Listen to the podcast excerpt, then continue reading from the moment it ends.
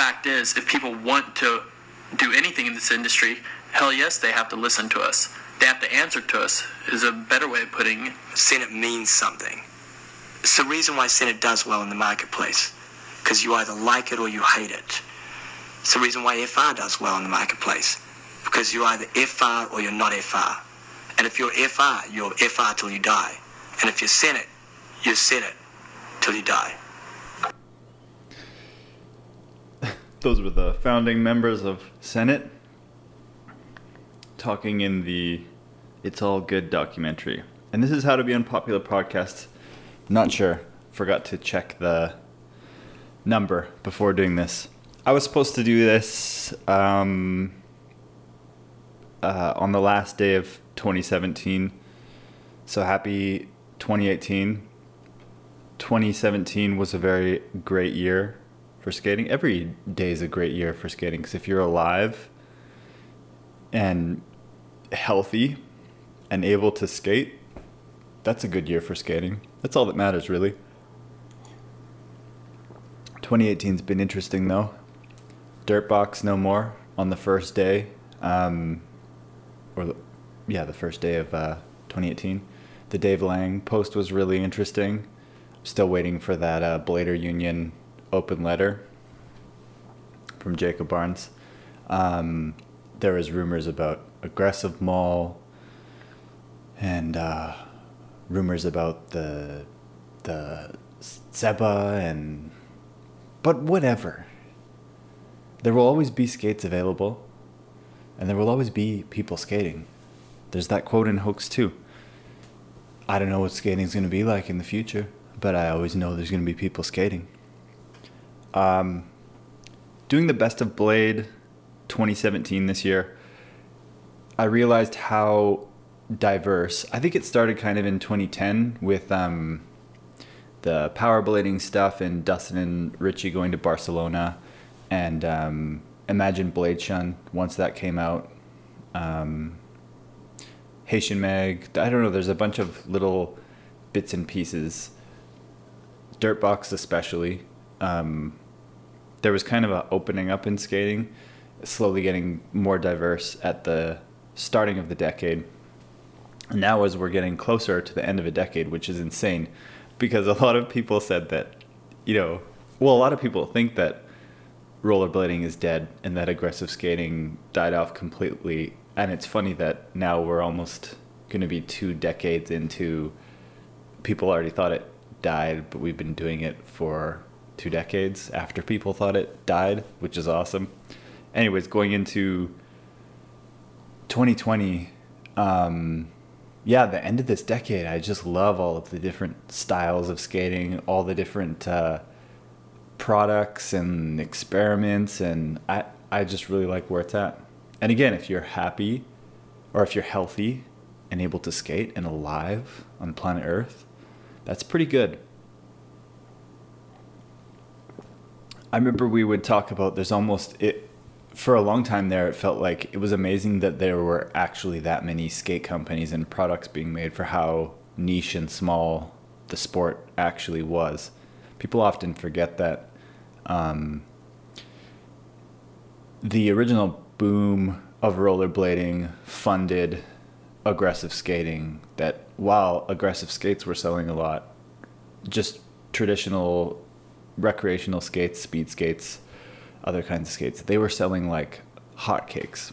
I think B. Harden talks about it in. Uh, I think there's a quote in Barely Dead, or maybe it's bonus footage of him talking, where he said K2 were selling skates like Waffle House pancakes, and then I think he goes into how that always fed into aggressive. So it's amazing that there that the niche within a niche within a niche of uh, aggressive inline skating that that we have so many companies making skates and having a go at making products and things. It's great.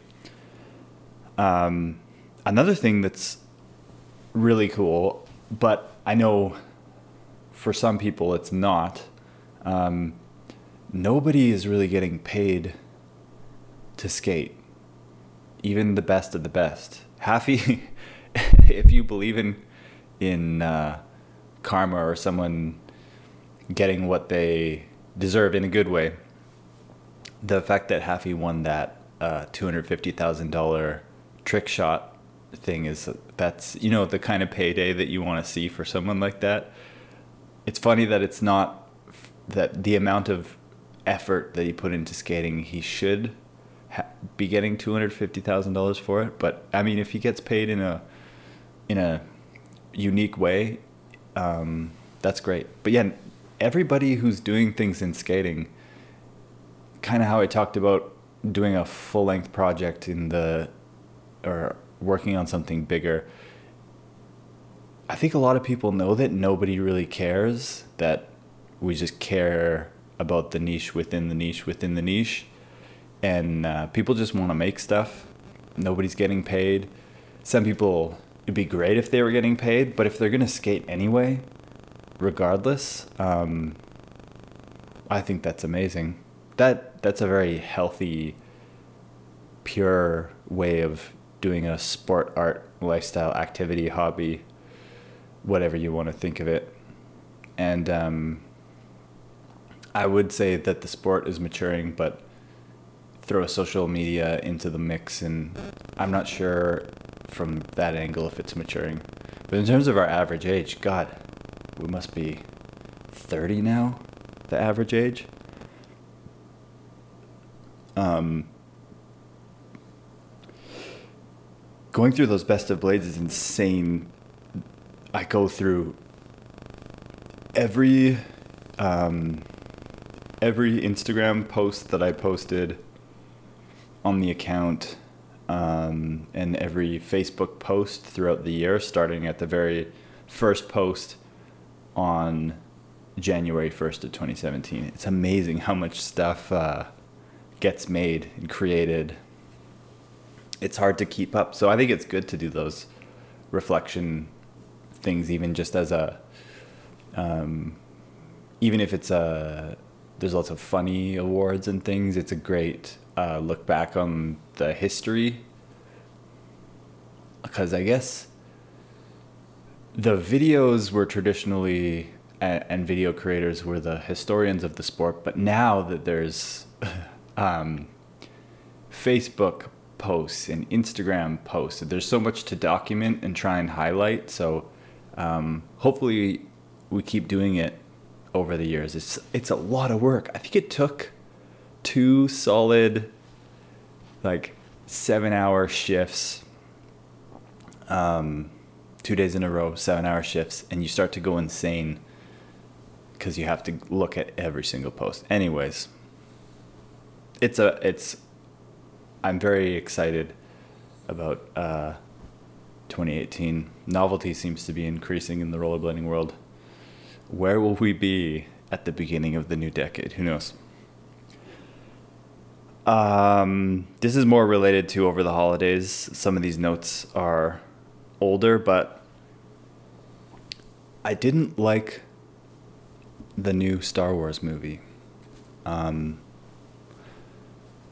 I was a pretty big Star Wars fan uh, when I was younger, and then I didn't like the prequels, and then um, the nostalgia rush of Force Awakens is really good. I'm relating this to rollerblading, so if you can bear with me here, the nostalgia rush of Force Awakens was really great. Uh, really didn't like Rogue One. Rogue One was the beginning of like my um, hanging to being a Star Wars fan by a thread. Uh, predictably, I really like Empire Strikes Back. Um, and Yoda's my favorite character. I think it was because um, I think being a, a Star Wars fan and why these comic book movies are huge, which I'm not, they're very average, those comic book movies. Um, so I'm not a huge fan of those, but in terms of being a Star Wars fan, uh, because a lot of us don't grow up with organized uh, religion, although I was baptized. Uh, I think my grandparents wanted me to be. Um, Star Wars and comic books and all this stuff, these are kind of like our our way to get myths and stories to uh, aspire to greatness and all that. so I think I later you learn that Star Wars is just lots of stuff borrowed from Japanese films and Joseph Campbell's Hero's Journey and Hero with a Thousand Faces, and um, that it's a lot of stuff that's been around for thousands of years, but just delivered in a great pop culture American way. That's what Star Wars was. They're, they're also just a series of blockbuster movies from the uh, 70s and 80s uh, that um, caught on because of, yeah, myths. So myths and, and space wars to young kids. So it's really funny that um, Disney buys Star Wars. And Star Wars could have easily gone the way of aggressive inline skating. Although I guess it's way bigger than that. But I remember watching Rogue One and having this weird feeling of this I I don't think we even need to have more Star Wars movies. Like this does not have to be called Star Wars. And then watching the newest movie, it felt like um it felt very Disneyfied and watered down and uh I had this weird feeling that you know, if Senate or Mind Game got bought out by a large company and aggressive nostalgia was huge and they knew that these properties, Senate and Mind Game, were really important to resell back to uh, the aggressive inline boom of 2022. um, something should just stay in the past and and just be good in that moment in time, and we should allow room for new things. Um, and nostalgia is great; feels good to do a nostalgia burst once in a while. But I don't think Star Wars needed to come back in any way, shape, or form. Um, and I don't think Senate or Mind Game ever needs to come back. Um, let's just look at my notes here. Same thing as uh, Nike and Nike and in skateboarding. Just these these stories of um, of shareholders and and uh, I I mean it sounds corny that I'm talking about this stuff, but the story happens over and over and over again that something gets bought that used to be special and then it just gets watered down um, and just the cash just a cash cow cash squeezed from something that used to be special. And there's going to be star wars films coming out until i'm dead probably. They're just going to milk this thing. And i it's kind of hard to put into words, but the best way I can describe it is, is if is if Mind Game or Senate came back, there might be some excitement out of nostalgia, which is kind of what The Force Awakens was. But then the more it keeps going, you know it's it's not the same, and you know it was pointless to bring it back. Um, and then there's uh, there's fandom around these things that will participate and support it no matter what. So some like the idea of Disney buying Star Wars is like they're buying the fan base too, um, and it's not exactly special anymore. Anyways, I wanted to get that out of the way, um, and it reminds me why skating is great. Kind of what I was talking about at the start of the podcast is that it's it's small and niche, and nobody's getting paid to do it. Um, people are making stuff and sharing stuff, and it it's it's pretty goddamn underground. I mean, with social media now, it's not, but in terms of if people even think aggressive inline skating is a thing anymore, I don't think they do. It's it's you won't see it on TV. It's not offered at Woodward. Um, I think that's such a good thing, though. I think that it's great to be a part of something like that. The um,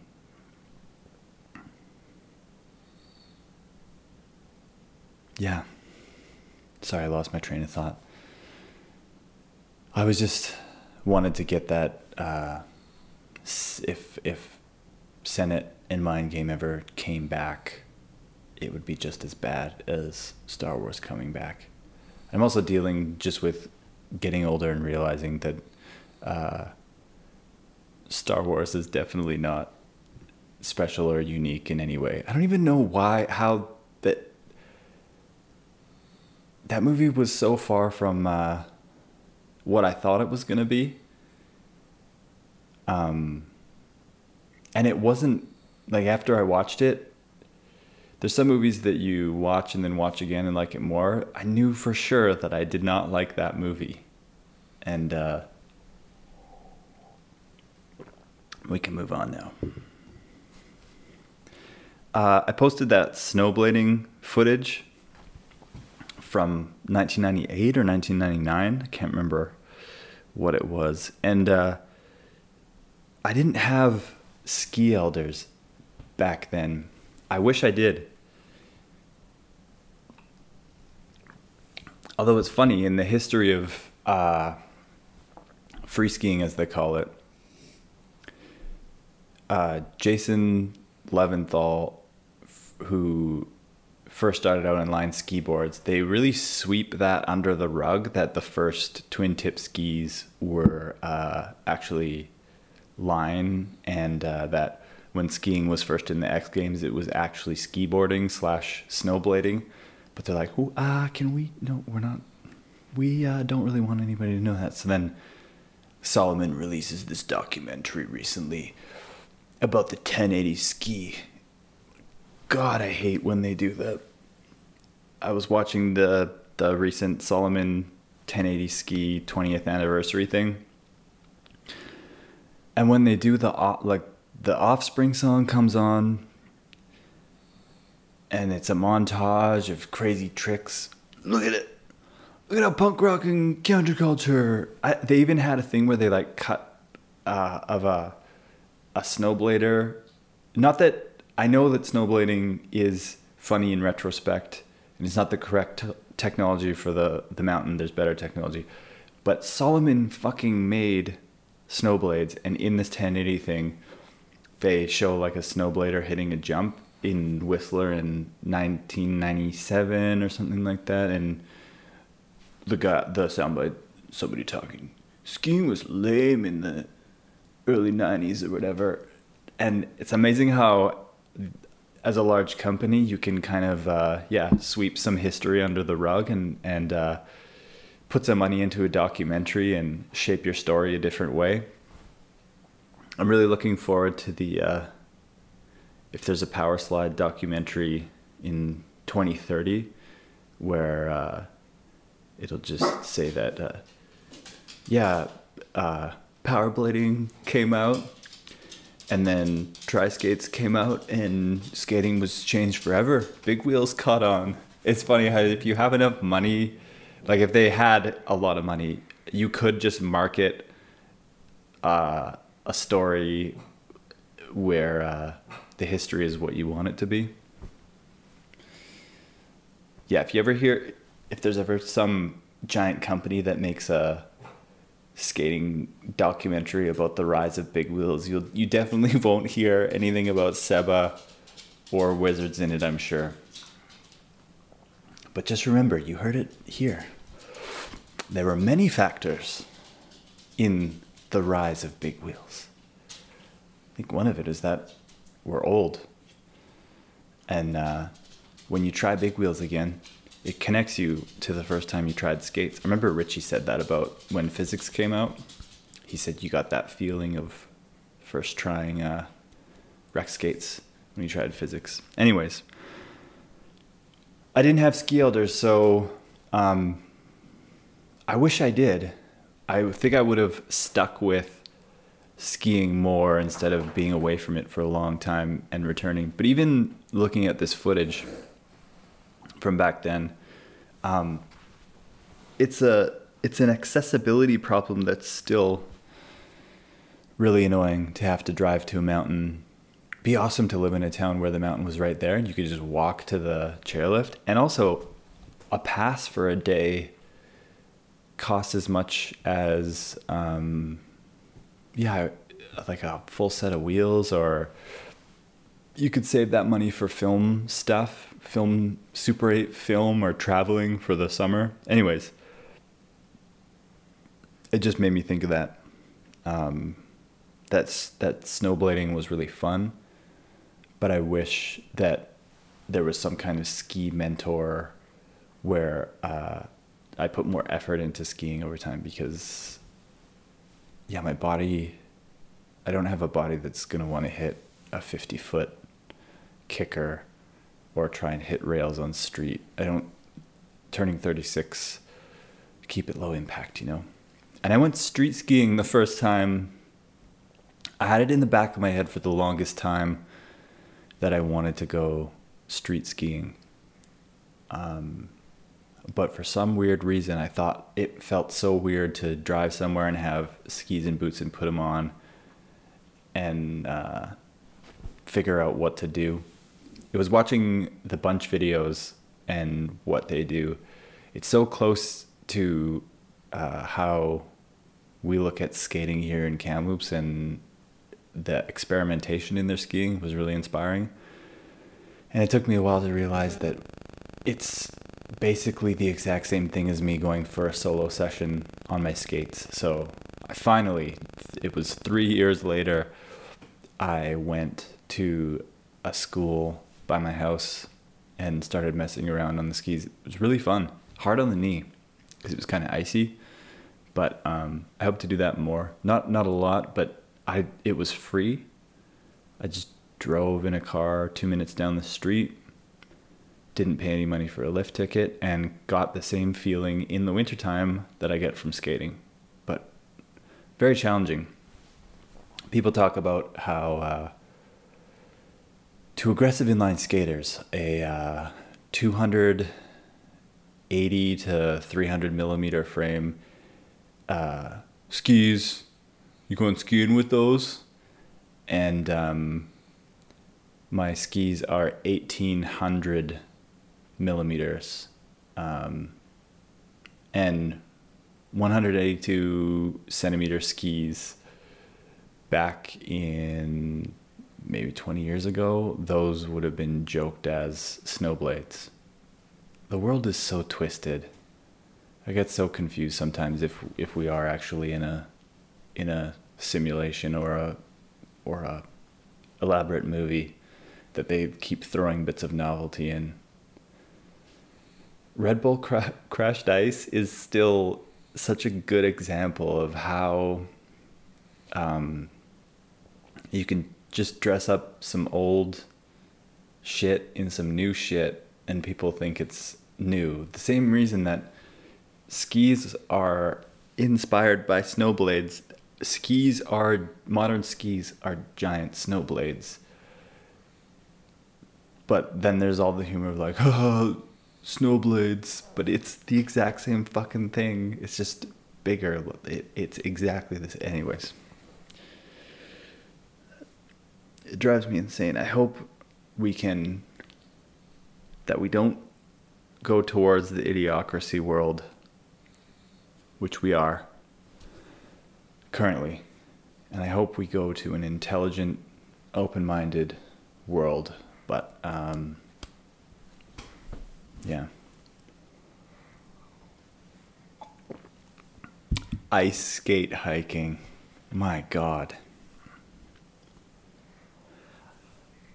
I will be sharing lots of old footage over the next two years. So prepare yourself. Either uh, unsubscribe or, or unfollow from social channels or YouTube. Um, I have every single tape since the beginning. Um, so that's 21 or 22 years of footage, or maybe more. There might be 1995, 1994. 23 years of footage. I didn't uh, ever tape over tapes. Um, I was very bad at labeling in my marijuana smoking days.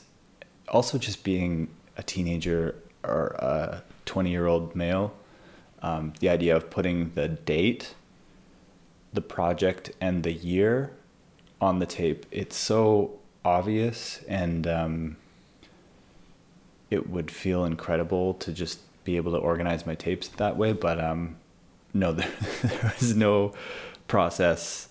Uh, there's tapes just with the name Slop Face or Ballin' and Skating and, uh, you know, entertaining, but difficult to have to eventually. I want to organize every tape. There'll be a box with the video name that all that footage was for, and I'll have all the tapes, any kind of art or notes or notebook related to that, and I want to have everything organized in a box, um, if that makes sense. So it would have the video name, the year, and hopefully chronologically I have everything organized. And yeah, capturing everything because we started the new project, the two year project, yesterday.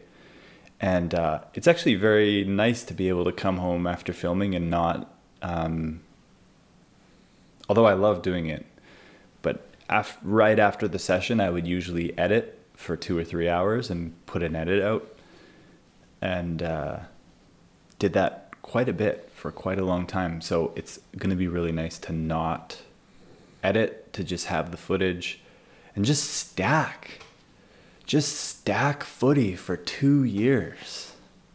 Just stack footy for a big full length project. Start stacking. Anyways, so I have more time because I'm not editing other things to capture old footage. And it has to be interesting though. I'm not just to put up, like, even I cut things out and try and make it somewhat digestible in this current day and age when I put it up on YouTube. So I'll try and still keep it interesting. And then I'm not always I'm not going to put up everything because I also want to take notes and reflect on all the skating history and eventually create something new out of old stuff, but I won't reuse anything that I've posted if that makes sense.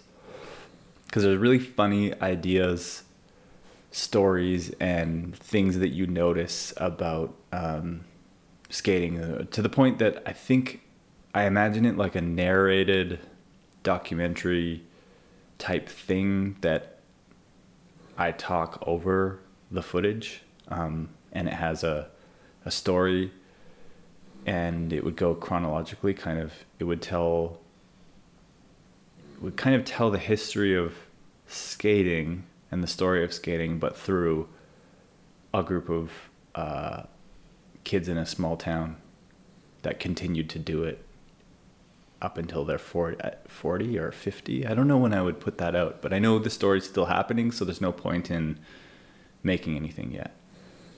You want to have a very long view of it to be able to reflect.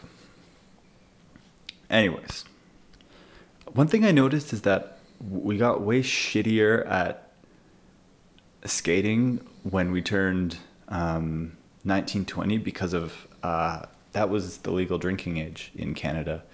And you discover things like, uh, yeah, drinking and going to a nightclub and just the, it wasn't that there was bad footage, it's just, it was less, uh, the footage when you're kind of still in high school and going to skate downtown after school or yeah skating after school there's an there's a there's an energy to it. That's that young person energy where you haven't uh, discovered alcohol or anything or yeah alcohol weed was later.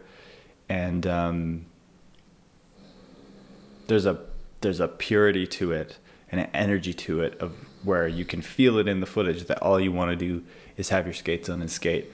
And then later it's it has this weird uh weird like go to a rail and collect footage for something that you think people are going to care to watch even though they didn't really hard to explain but you can kind of feel it and see it in the footage that there's clear eras uh, but i understand why a lot of people who discover girls alcohol drugs cars all that shit. People fall out of the sport kind of after high school going into that uh, yeah early 20s phase. Um, so yeah two year project. I just have mushroom plating 7 two year project. And then in quotations nothing is desired and all outcomes are perfect. It's a quote from this weird book zen filmmaking from this weirdo scott scott shaw where the main there's these six tenets of zen filmmaking but not spiritual zen as you think about it more a weird zen the where he branded this. You just need to look up scott shaw. I think he did the rollerblade 7 but he's he's a his ideas relate a lot to making a skate video.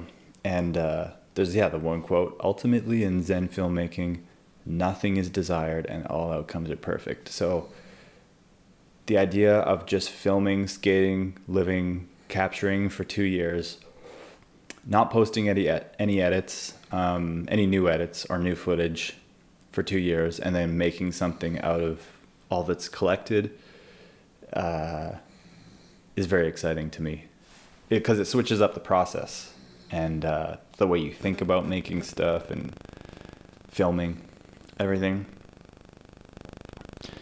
And I gotta say, um, over the break and over the last couple weeks, I've been watching a lot of Greg Stump films, famous ski filmmaker.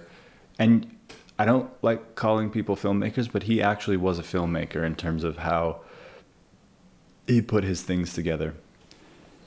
Um, Blizzard of, Blizzard of Oz is what he's most famously known for. He's famously known for coining the word extreme, which I think came from the French.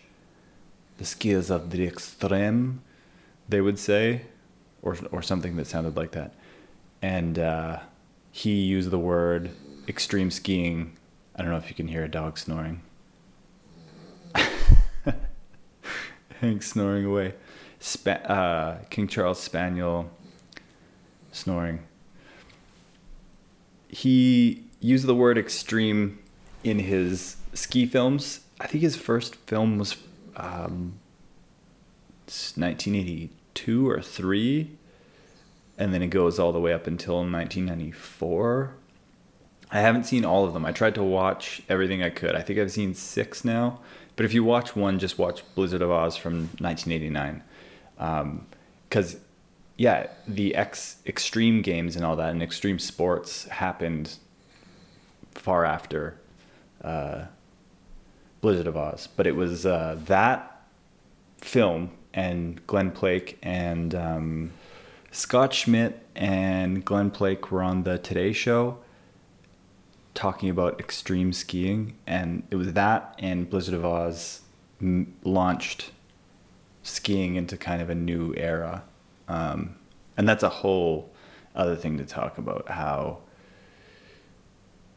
after the extreme games and world industries took over skateboarding and snowboarding came up we're kind of in this strange tone of all of that up until now. You can feel things breaking out of it slowly, but um, these old Greg Stump films are so unpretentious and and uh, free, amazingly put together. Free as in you feel the freedom of skiing. There's no, there was no tricks really, and there was no, you know, they weren't grinding on skis yet. They were just, they really like to go fast down a hill and off cliffs, and it's super refreshing to watch.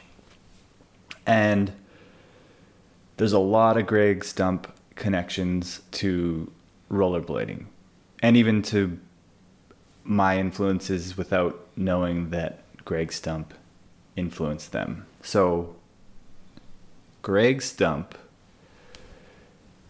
made the early rollerblade promos that would have played in ski shops or sport shops. There's Rollerblade The Ride Continues, and uh, maybe he made two.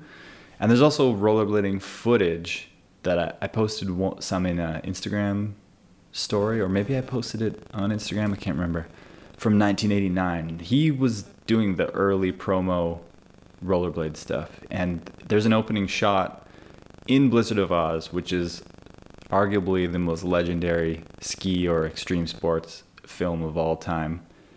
There's people going down down a hill on rollerblades, and then it dissolves into people going down hill on skis. Um, I think a lot of people were counting on the whole ski skate crossover thing, and later on you realize they're not they're not the same thing. They're kind of related in some ways, but I don't think they'll ever cross like the way they were originally marketed. So it makes sense why they got Greg Stump's ability to um, show speed and freedom and carving, um, his eye for shots, the music that he chose, the interviews with the athletes. Really, really talented dude. I can't wait to see more of his videos. One of his videos, I think it's Maltese Flamingo, was fucking Tony Hawk's first video appearance. I found that out on Mike Powell's podcast. And I think it's Maltese Flamingo. I'm not totally sure, but it has skiing, snowboarding, surfing, rollerblading, skateboarding, and BMX in it. And the early days of extreme sports, or these sports, I mean, skiing or skateboarding and BMX in 1989 had that same rollerblading definitely because it was a new sport, but this uh, unpretentious, uncool, uh, genuine, pure vibe of uh, pizzazz and energy and a neon flash. And um, I think skating's missing a lot of that now. I don't know if that's the influence of skateboarding or the idea of cool. I there's a lot there, and I need to watch and study his films more. But uh, he ended up being a huge influence on T-Bone films. So without Greg Stump, the Hoax films, especially Hoax Two and Hoax Three, there's Greg Stump fingerprints all over that in terms of the way the interviews are, the shots. Um, the music cues you you'll see if you watch a Greg Stump film you'll realize it feels like a T-Bone film. And then a local show here in town before Jackass and CKY and Tom Green and all that. Uh, I can't remember. It was either his cousin or auntie or somebody in his family knew Greg Stump, the creator of the show Euphoria Emporium learned to edit from Greg Stump. It was a local cable access show it, that played only in Kamloops. This is before the internet. This was the early 90s. It was half an hour. It played on, I can't remember what night, but we would stay up to watch it or we'd tape it. And it was a skit show, but also a Canadian British kind of sense of humor, really weird, had the same kind of energy and feel of of that skate, ski, snow, surf. There was Greg Stump segments that played in the middle of it. He learned to edit from Greg Stump. So two of my biggest influences, which was Hoax 2 and Euphoria Emporium, which big influence on um, Cirque du Soleil, Monty Python too, but I'm sure Euphoria Emporium was influenced by Monty Python too. That British Canadian humor that's a little bit different than American humor. And I'm not sure what that is, but it's just there. But yeah, Greg Stump influenced so much of um, how, what I learned about making videos and shooting and he influenced everybody's. He influenced the early image of rollerblading. He was. You look at the neon flash in his films what became the neon flash on rollerblades and um, i posted it before but glen plake and i can't remember sean something famous like snowboarder from way back in the day. They're in one of the early rollerblade promos. Everybody knows the image of glen plake with his mohawk uh, when he rode for k2 there's a there's the extremely different poster him and scott schmidt. Pretty amazing image but people know the skiing guy with the mohawk image. It's one of the classic like extreme sports images, and to see him in one of the early rollerblade promos was a big surprise. I'm sure he regrets it, but um, yeah, rollerblading just didn't blow up with skiers the way it was intended to, and I think with good reason. They're definitely not. They're similar, but not at the same time. Oh. Oh, where are we at? 43 minutes. Okay, I'll try and wrap this up. Um, going through this old footage, I posted the Whistler footage and the Vancouver comp with the blue ramps. And uh, Todd and I are in, I'm in the early M12s with no um, heel plate he has tarmacs or box cars, pretty much the same boot with no heel plate, and we have no sole plates. And um, you can tell. I mean, we complain about small sole spaces now. There is no heel plate. The sole space is tiny on those skates. And the Royale is really nestled nicely into the boot. And now I understand why Todd just recently got Salomon's, and I wasn't expecting to like my V13s or M12s, whatever you want to call them, as much as I did. And I realized that a lot of our early, earliest, the first time we learned the new tricks when they came out, so Royales, Unities, backslides, kind grind, um, sweat stance, etc., etc., torque sole, um, we weren't big on the farves, but we learned uh, the posture and the position that we go in on skates that were vastly different than giant ping pong paddle soles you see now. And we weren't super technical grinders. We never really got into that part of skating. Um, so I understand more watching this old footage why people gravitate towards or uh, V13s, Salomons, and the sole doesn't have to be giant, and the Royale angle is closer to what you learned on. Um, yeah, and that sole plates don't need to be giant.